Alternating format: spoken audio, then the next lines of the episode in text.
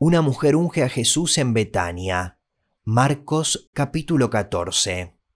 Faltaban solo dos días para la Pascua y para la fiesta de los panes sin levadura. Los jefes de los sacerdotes y los maestros de la ley buscaban con artimañas cómo arrestar a Jesús para matarlo. Por eso decían, no durante la fiesta, no sea que se amotine el pueblo. En Betania, mientras estaba él sentado a la mesa, en casa de Simón, llamado el leproso, llegó una mujer con un frasco de alabastro lleno de un perfume muy costoso, hecho de nardo puro. Rompió el frasco y derramó el perfume sobre la cabeza de Jesús. Algunos de los presentes comentaban indignados, ¿para qué este desperdicio de perfume?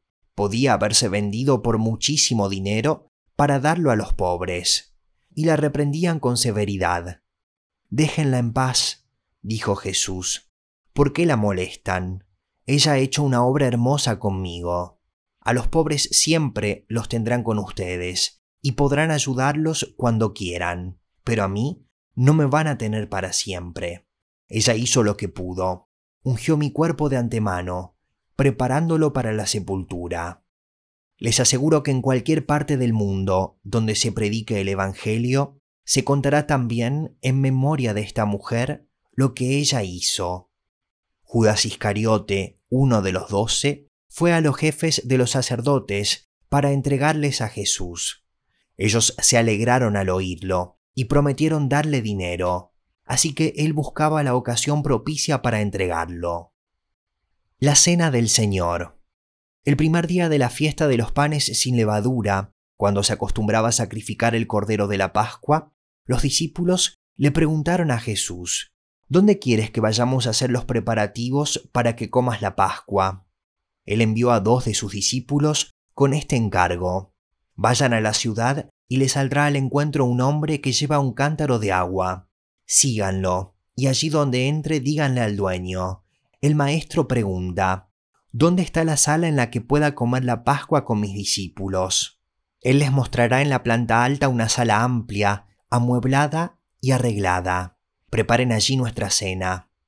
Los discípulos salieron, entraron en la ciudad y encontraron todo tal y como les había dicho Jesús. Así que prepararon la Pascua. Al anochecer llegó Jesús con los doce.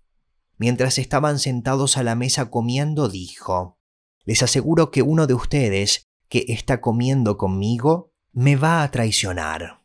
Ellos se pusieron tristes y uno tras otro empezaron a preguntarle, ¿acaso seré yo? Es uno de los doce, uno que moja el pan conmigo en el plato. A la verdad, el Hijo del Hombre se irá tal como está escrito de él. Pero hay de aquel que lo traiciona. Más le valdría a ese hombre no haber nacido. Mientras comían, Jesús tomó pan y lo bendijo. Luego lo partió y se lo dio a ellos diciéndoles, Tomen, esto es mi cuerpo. Después tomó una copa, dio gracias y se la dio a ellos, y todos bebieron de ella.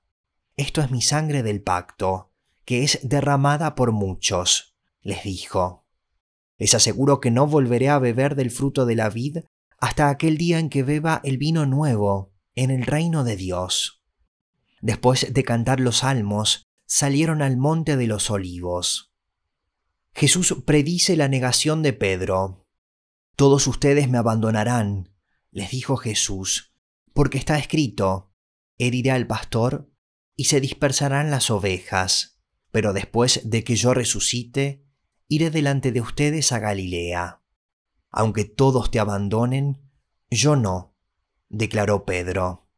Te aseguro, le contestó Jesús, que hoy, esta misma noche, antes que el gallo cante por segunda vez, me negarás tres veces.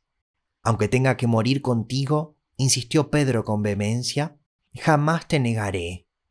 Y los demás dijeron lo mismo. Getsemaní. Fueron a un lugar llamado Getsemaní, y Jesús les dijo a sus discípulos, Siéntense aquí mientras yo oro. Se llevó a Pedro, a Jacobo y a Juan, y comenzó a sentir temor y tristeza. Es tal la angustia que me invade que me siento morir, les dijo. Quédense aquí y vigilen. Yendo un poco más allá, se postró en tierra y empezó a orar que, de ser posible, no tuviera él que pasar por aquella hora. Decía, Abba, Padre, todo es posible para ti. No me hagas beber este trago amargo, pero no sea lo que yo quiero, sino lo que quieres tú. Luego volvió a sus discípulos y los encontró dormidos. Simón, le dijo a Pedro, ¿estás dormido? ¿No pudiste mantenerte despierto ni una hora? Vigilen y oren para que no caigan en tentación. El espíritu está dispuesto, pero el cuerpo es débil. Una vez más se retiró e hizo la misma oración. Cuando volvió, los encontró dormidos otra vez, porque se les cerraban los ojos de sueño. No sabían qué decirle. Al volver por tercera vez les dijo, Sigan durmiendo y descansando. Se acabó. Ha llegado la hora. Miren, el Hijo del Hombre va a ser entregado en manos de pecadores. Levántense, vámonos, ahí viene el que me traiciona. Arresto de Jesús.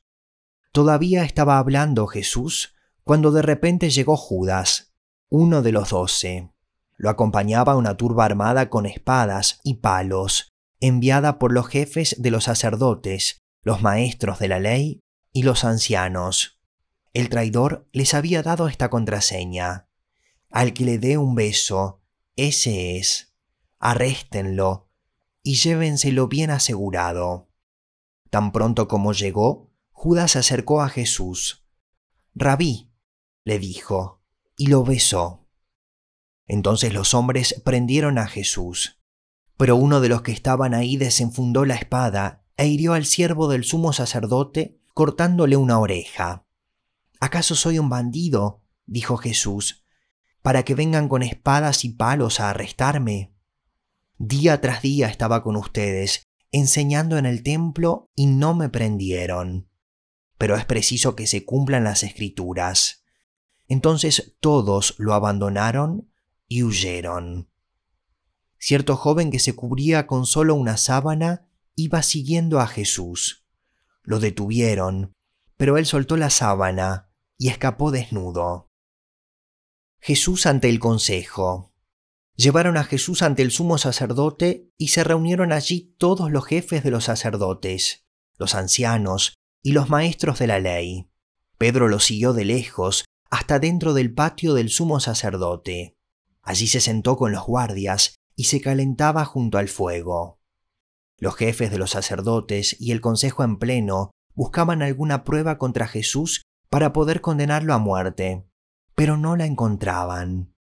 Muchos testificaban falsamente contra él, pero sus declaraciones no coincidían. Entonces unos decidieron dar este falso testimonio contra él. Nosotros le oímos decir, Destruiré este templo hecho por hombres, y en tres días construiré otro, no hecho por hombres. Pero ni aun así concordaban sus declaraciones. Poniéndose de pie en el medio, el sumo sacerdote interrogó a Jesús. ¿No tienes nada que contestar? ¿Qué significan estas denuncias en tu contra? Pero Jesús se quedó callado y no contestó nada. ¿Eres el Cristo, el Hijo del bendito? Le preguntó de nuevo el sumo sacerdote.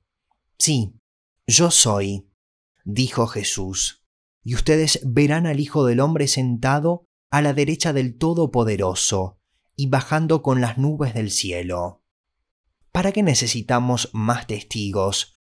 dijo el sumo sacerdote, rasgándose la ropa. Ustedes han oído la blasfemia. ¿Qué les parece? Todos ellos lo condenaron como digno de muerte. Algunos comenzaron a escupirle, le vendaron los ojos y le daban puñetazos.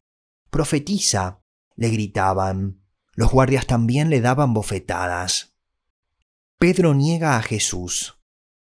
Mientras Pedro estaba abajo en el patio, pasó una de las criadas del sumo sacerdote. Cuando vio a Pedro calentándose, se fijó en él. Tú también estabas con ese Nazareno, con Jesús, le dijo ella. Pero él lo negó. No lo conozco, ni siquiera sé de qué estás hablando. Y salió afuera, a la entrada. Cuando la criada lo vio allí, les dijo de nuevo a los presentes, Este es uno de ellos. Él lo volvió a negar. Poco después, los que estaban allí le dijeron a Pedro, Seguro que tú eres uno de ellos, pues eres Galileo. Él comenzó a echarse maldiciones. No conozco a ese hombre del que hablan, le juró. Al instante, un gallo cantó por segunda vez. Pedro se acordó de lo que Jesús le había dicho. Antes que el gallo cante por segunda vez, me negarás tres veces. Y se echó a llorar.